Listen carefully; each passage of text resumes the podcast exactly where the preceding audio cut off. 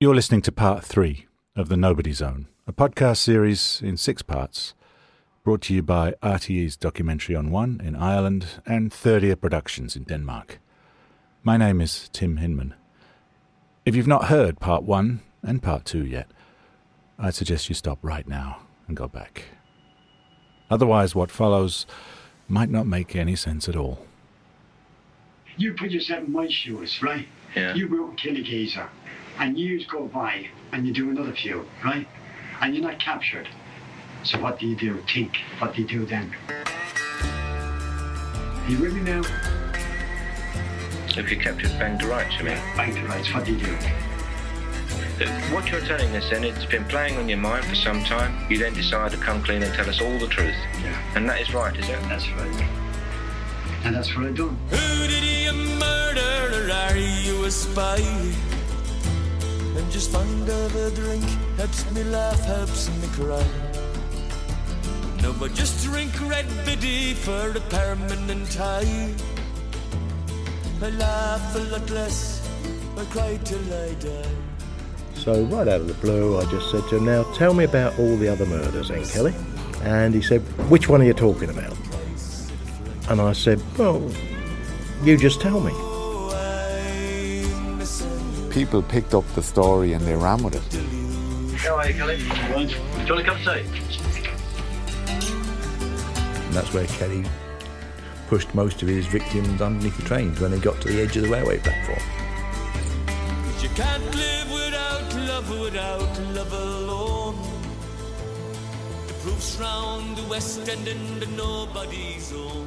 In this episode, I want to separate a lot of truth from a lot of, well, things that are less than true.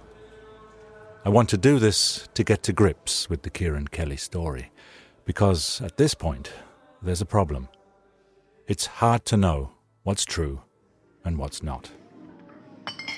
Last time, we left journalist Robert Mulhern in the company of the author of the book, The London Underground Serial Killer, former Metropolitan Police Officer Jeff Platt.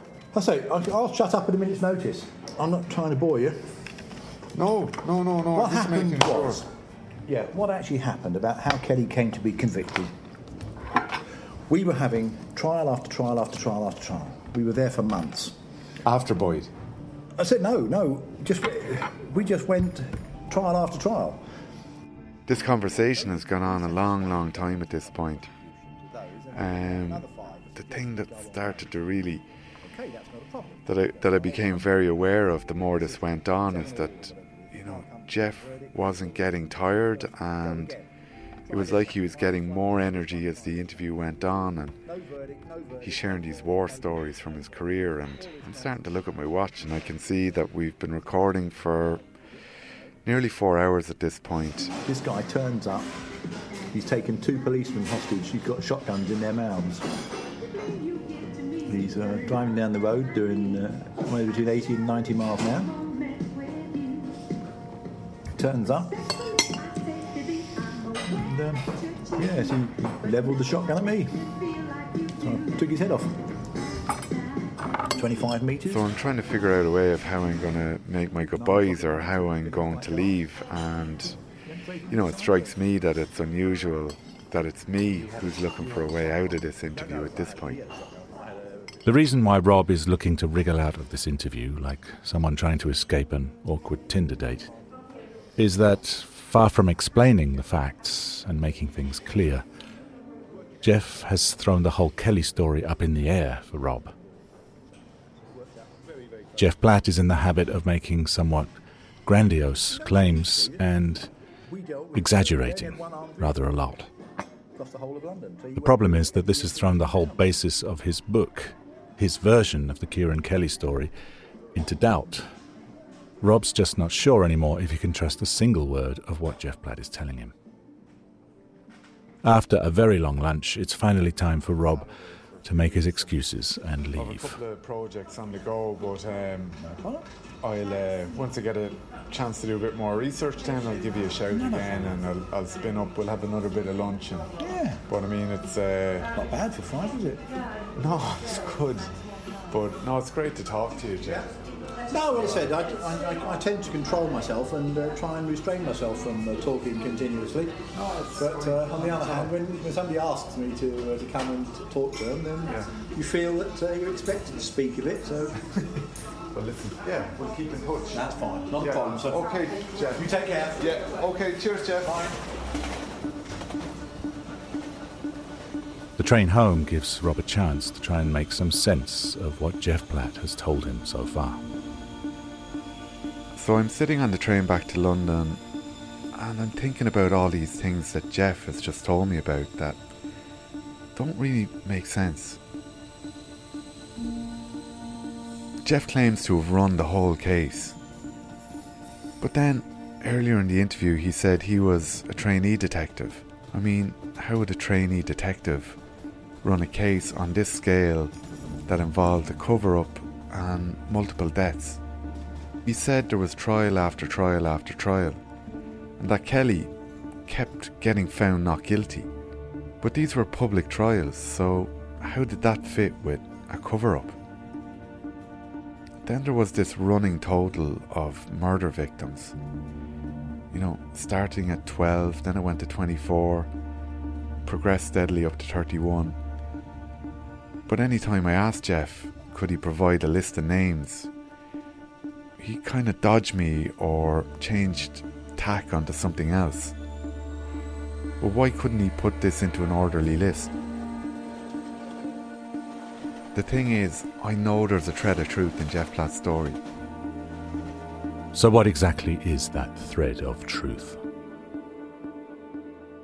The revelations in Jeff Platt's book made headlines in 2015.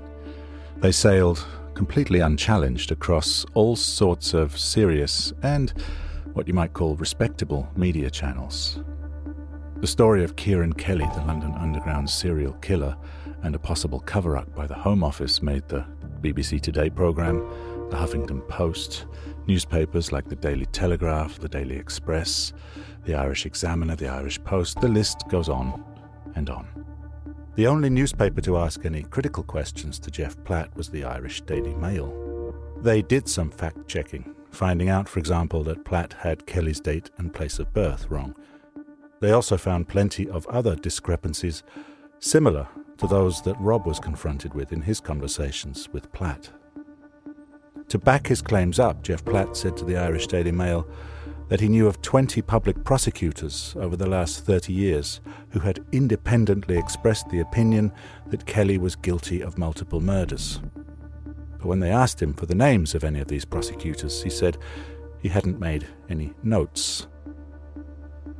A credible voice, uh, an ex detective who'd received commendations for his police work in his career, so people picked up the story and they ran with it.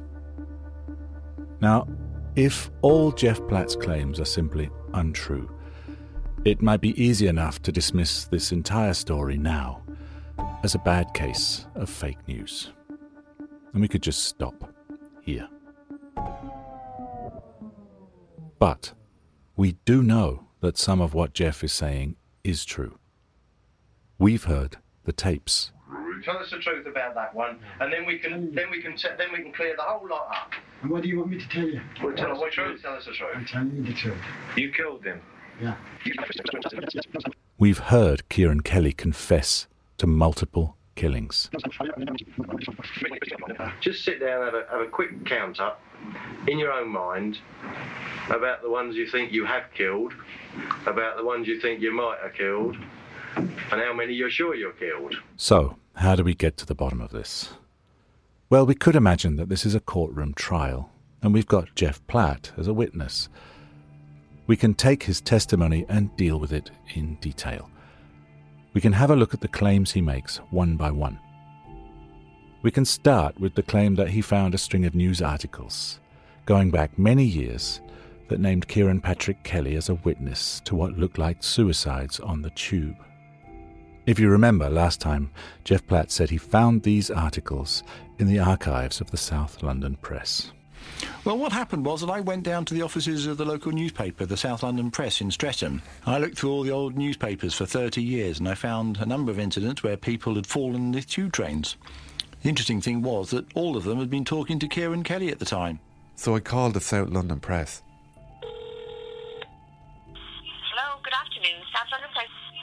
I'll just transfer you over. You're sitting there with a wall of newspapers, you start flicking through them, and you start finding that uh, more and more deaths start coming to notice where Kieran Patrick Kelly has been standing there talking to people when they suddenly decide to launch themselves underneath the tube train. But the South London Press told me they didn't have that kind of archive.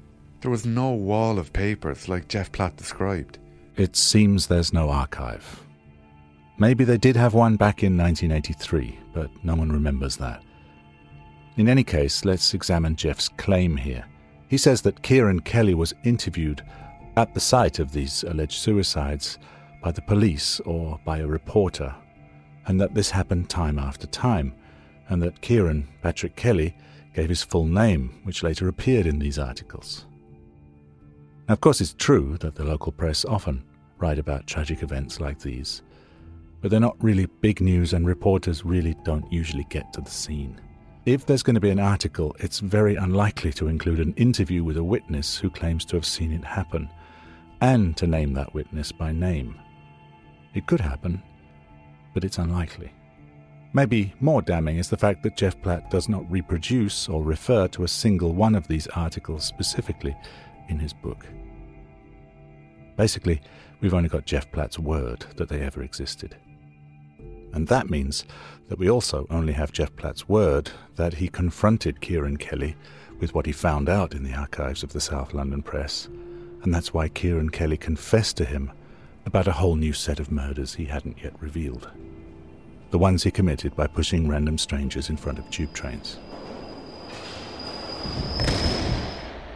Let's leave that one there and move on to the next thing. Jeff Platts claimed that he was the only investigator on the case, even though he was only a trainee detective. Rob has to track down any available documents he can find. I'm just looking for court documents for uh, a and Patrick Kelly. Okay. I wonder could you point me in the right direction? Um, what sort of period would it have been? It's 75 to 85. So I get my hands on a whole bunch of court files. As I'm flicking over page after page, it strikes me that there's no sign of Jeff Platt's name anywhere on any document. He's not even recorded as a witness. Jeff Platt's name is not on any court papers Rob can find. So, while we're here with the court papers in front of us, let's have a look at what actually did happen in court when Kieran Kelly was tried.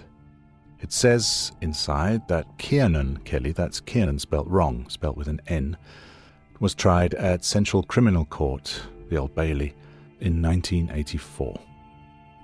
There were two counts of murder. One was for the killing of Hector Fisher on Clapham Common in 1975. Fisher. That's the murder Kelly confessed to to the surprise of the police at the time when he was being interviewed about killing William Boyd in the cells at Clapham Police Station. Would you tell me again how you did him? I give him a, I give him a wallop. I'm not sure. But courage box, right? How many times did you stab him? I don't know. He's also charged here, of course, with the murder of William Boyd in the cells at Clapham Police Station. Why- Is that why you did Boyd, to, to start clearing the books? No, no. No way. No way. Why did you do him? Huh? Why did you do him? There are no trials for any other murders in 1983 or 1984 in the records. So now we can come to Jeff Platt's claim of a Home Office cover up. They decided that it was in the public interest not to broadcast the story. They felt that uh, people who heard this story may start to panic, people wouldn't want to use the underground. Jeff Platt's list of 31 killings does not figure in any of the records here.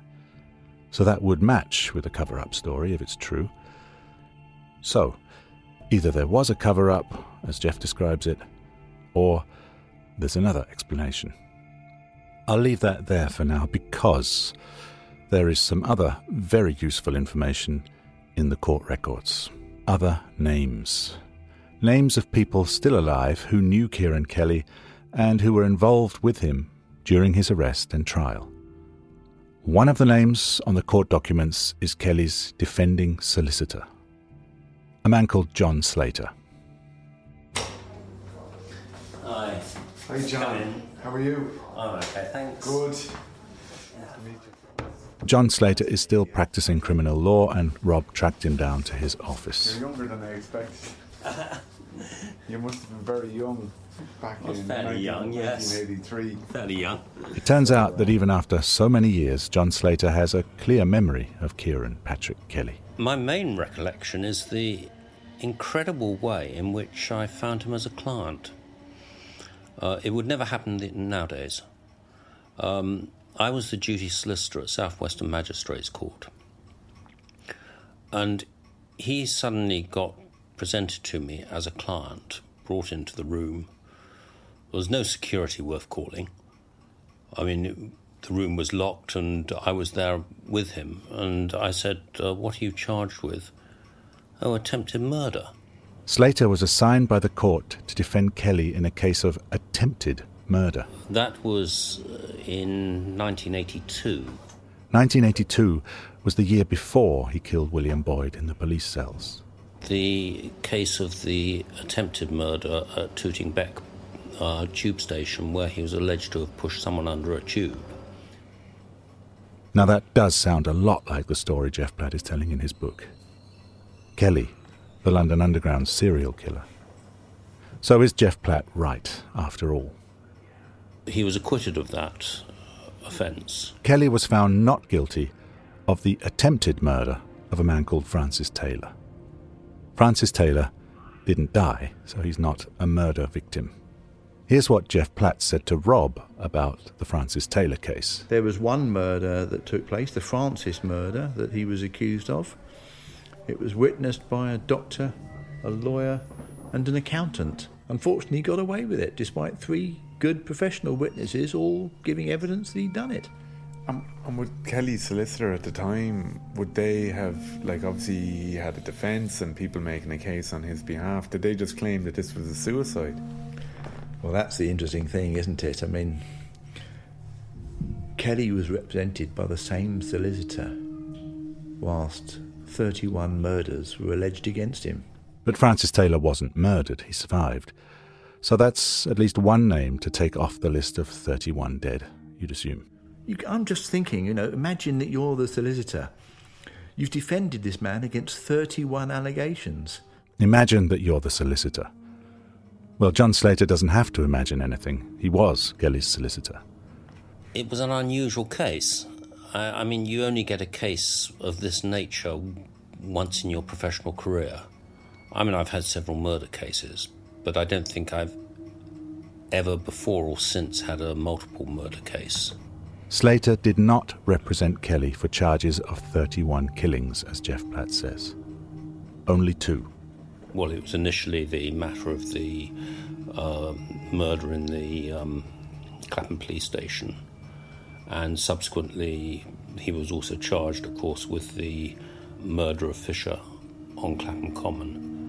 Uh, those were the two cases I represented him in. Slater knew Kelly well. Kelly was a reliable source of work. I didn't actually dislike the bloke.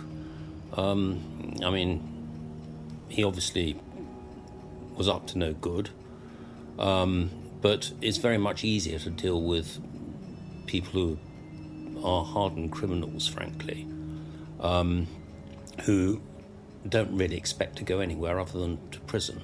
And what about Jeff Platt's book?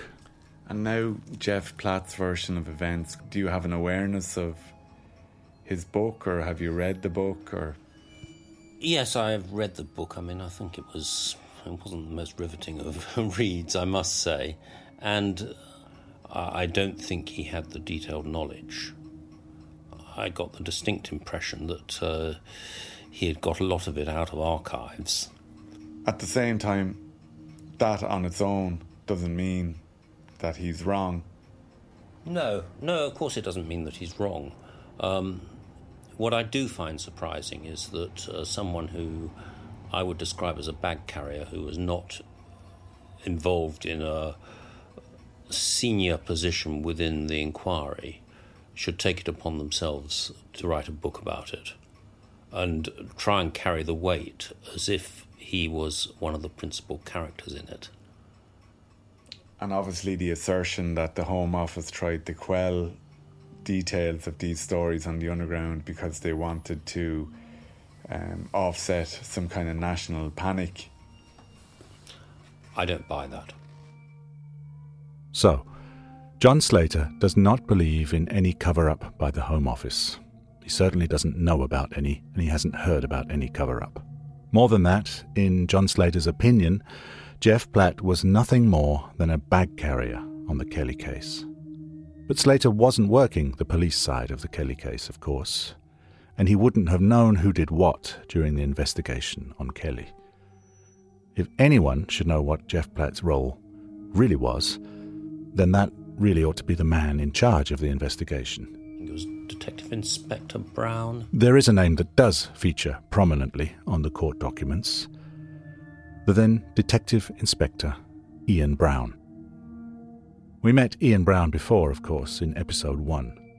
Ian Brown is the man who made the interview tapes with Kelly alongside his superior officer, Ray Adams. Identify yourself, sir. Detective Chief Superintendent Adams in the presence of Detective Inspector Brown. When Rob caught up with him, the first thing he wanted to know was how Jeff Platt fitted into the Kelly investigation. And just to clarify again, Ian, you were a lead investigator on the, the original case with Boyd in the station, and what was Jeff Platt's role as a Metropolitan Police officer through that period? I don't remember Jeff Platt. He was a aide to CID, in other words, an apprentice detective. So he was a PC, a police constable, out of uniform, uh, patrolling the streets and trying to learn his his task. I understand that he never ever made detective. So, Jeff Platt never was a detective in the Metropolitan Police. But if Jeff Platt was involved in the Kelly case, what exactly did he do? Jeff Platt was employed to run Kelly from Brixton Prison to the Old Bailey or to all his court appearances. Now, I've no doubt that during that time, Jeff Platt talked to Kelly a lot. In actual fact, he did get a commendation on that case uh, for his work in relation to Kelly after his arraignment. So, Jeff Platt did know Kieran Kelly, that's true. He did spend time with him, as he said, driving him to and from court. And Jeff Platt was even given a commendation for his work on the Kieran Kelly case. But what about his claims to have been the only investigating officer? Or his claim to have been in the room when Kelly confessed? You were in a room when two senior detectives interviewed him. That's right, yes. Yes.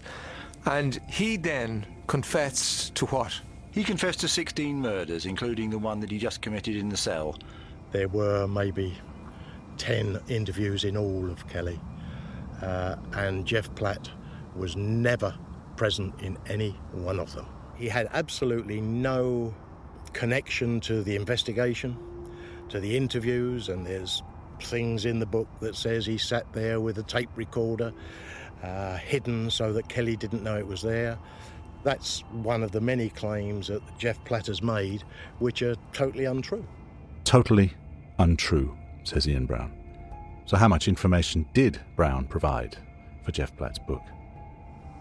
Did he speak to you prior to publication, or when's the last conversation you had with Jeff Platt? I- I've never had a conversation with Jeff Platt. Um, the crazy part is that I got a phone call saying, Have you seen the headlines in the paper? And I saw this story of the London Underground killer, murderer, mass murderer. And I thought, That's strange. I thought I did that one. And then I found that, that uh, so many things that just didn't add up about the claims, not only in relation to the Kelly murder, but uh, the claims of what he did in the in the police force. His claims of his career are just fanciful. They are impossible for somebody to achieve in the time frame of, of, of his career. So, if we're still going along with the idea that Jeff Platt is on the stand and this is some sort of a trial, I think we can say that his testimony has now been fairly thoroughly cross examined.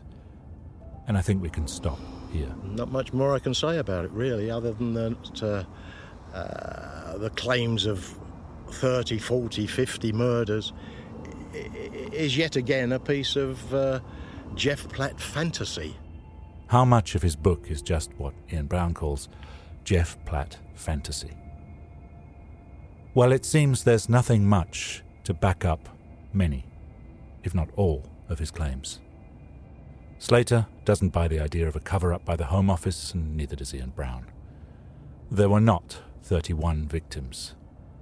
Jeff Platt was not present during Kelly's interviews, he had no significant part in the investigation and has invented other things about his career in the police force. It's safe to say that Jeff Platt has proved himself to be an unreliable source. So, this means we also have to disregard his claim that Kelly opened up to him about being a suppressed homosexual who killed people out of fear of discovery and then continued to kill because he was addicted to the rush we have to disregard all of it. Even the title of his book is way off The London Underground Serial Killer, as it seems that only one victim died in the underground after being pushed in front of a train. But it is still thanks to Jeff Platt that we've even heard about Kieran Kelly. And we do know that Kelly did admit to a lot of killings. Ian Brown says it himself in the end, Kelly put his hands up to maybe 13, 14, 15 murders. So, to be fair, it's time to let Jeff Platt speak in his own defence. Rob sets up another meeting. There was always going to be that second meeting. Hello, Jeff. But I always wanted that second meeting to take place when I felt I'd, you know, a broader sense of the Kelly story and spoken to lots of other people. Hiya, Jeff. Rob Mulhern here. How are you doing? Good, thanks, Jeff. I just wanted to. It was at this point that Rob had just found out the reason why Jeff Platt was so hard to get hold of for all those months, back when he first tried to contact him. It turns out that Jeff Platt has just been in prison. He was convicted of dangerous driving after a road rage offence where he lost his temper. He asked me if I wanted to come to Stoke to do a second interview. At that point, I didn't want to go to Stoke because I knew that I was going to challenge Jeff on very basic elements of the story, but my instinct at that point was that he may react badly to being challenged on it. I didn't want to be in his house in Stoke in a confined space, so I wanted to have some control over what way this conversation went down and how we handled it. So we can meet outside Clapham Common Station. We'll uh, we'll see you there tomorrow. Instead of meeting in Jeff Platt's sitting room, Rob has chosen to meet him on Clapham Common in London, at the site of the brutal murder of Hector Fisher. Jeff. Jeff. How are you? Not bad, not we bad. walked down through this winding footpath towards the church where Hector Fisher had been murdered. We'll walk down to the common. Yes, yes. We got down to the church and, you know, we, we kind of got into it very, very quickly and I just introduced some areas where there was conflict in the story. So, in the last couple of weeks, I've met with John Slater and Brown and, ta- and spoken to them kind of extensively about the case. And there's a lot of variance in what they have to say and what you have to say um, in respect of the of the Kelly case. Okay. And Ian Brown has copies of the recordings of the original Kelly interviews. But you weren't in the interview room in the station, according to Ian Brown. He said it was him and Ray Adams, and that you weren't even in the station at that time. You came in later and got a commendation for your legwork, but all these individuals say you weren't in present in the interview room. I wasn't present during the main interview, I grant you that, yeah. Okay. Doesn't mean I don't know the facts. I say I spent I spent more time than they did actually investigating the case and everything like that. So I spent time with Kelly. I spent time chasing up all the facts and everything like that. Jeff is beginning to realise that this interview isn't going the same way as the first time around. It's like he knows something is off with the line of questioning. And I was just going back through some of my notes, and you told me a number of times that you were the only person alive who knew Kelly. I think so. But obviously, Ian Brown knew him, and obviously, John Slater knew him personally. And they're both still alive. His, his kind of feet start shifting uneasily underneath him, and he's fidgeting with his hand in his pocket and, you know, pulling the zipper on his coat. People would get uncomfortable, Jeff, in terms of some of these points that when you present a case of such magnitude and such importance that I guess the public would expect uh, a kind the kind of rigor that has been absent there. They would expect extensive conversations with Brown and Adams. Okay, well, I'm sorry to trouble you. And then he leans down and, and picks up a bag. He turns with the bag and like starts heading away. Jeff, are we not having a conversation anymore, Jeff? Jeff. Not in the direction of the train station first. It's it's almost like he doesn't know where he's walking. Jeff, are those questions not fair? He cuts across the grass to the common, and I mean it's it's autumn, so all these leaves have fallen off the trees. Jeff. And he starts kind of walking through these leaves. He's not even on the footpath. Jeff, can I just get two more minutes? Will you just hear me out, Jeff? It's, it's like I've really thrown him off road with these questions I've been asking him. And then he realizes after about 50 steps that he's walking in the wrong direction and he turns on his heels and heads back in the direction of Clapham Common Station. We're finished. Why? You know, I'm chasing after him, but. Why, Jeff? Are they not fair questions? It's like I'm not there. Jeff, I'm going to ask you one more question now and then I'll leave you alone. But, Jeff, obviously.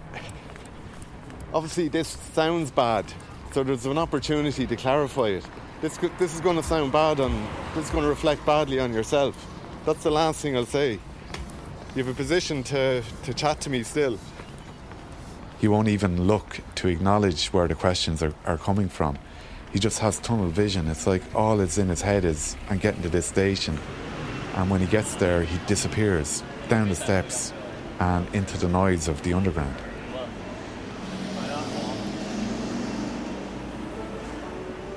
And that was the last time I ever saw Jeff Platt.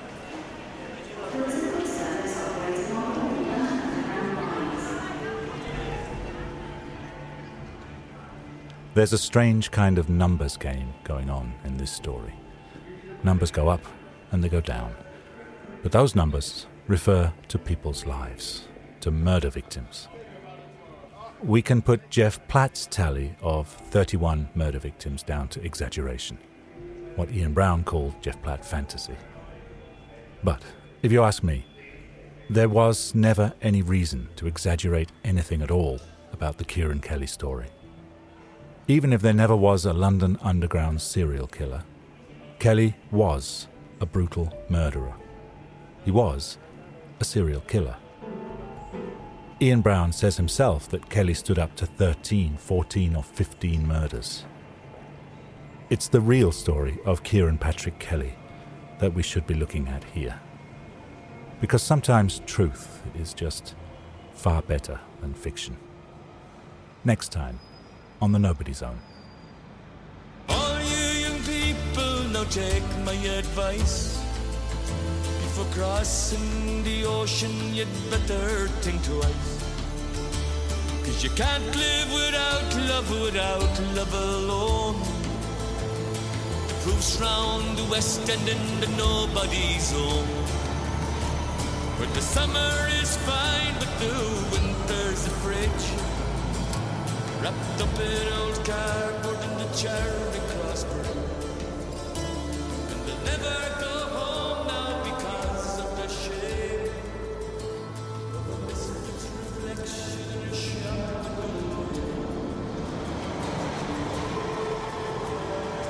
The Nobody Zone is written and narrated by Tim Hinman.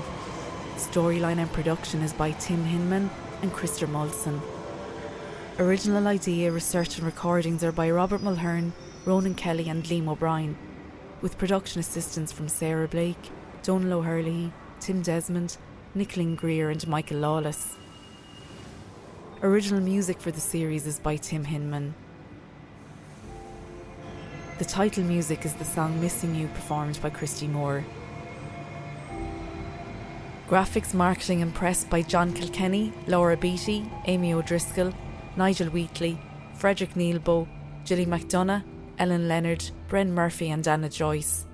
Illustrations by Alex Williamson. The Nobody Zone is a collaboration between RTE's documentary on One in Ireland and Third Ear Productions in Denmark. If you wish to join the social media conversation around this podcast, please use hashtag the Nobody Zone or visit rte.ie forward slash the Nobody Zone. And if you'd like to comment or share any information you might have on the story, we'd love to hear from you. Email us documentaries at rte.ie. Until next time, thanks for listening.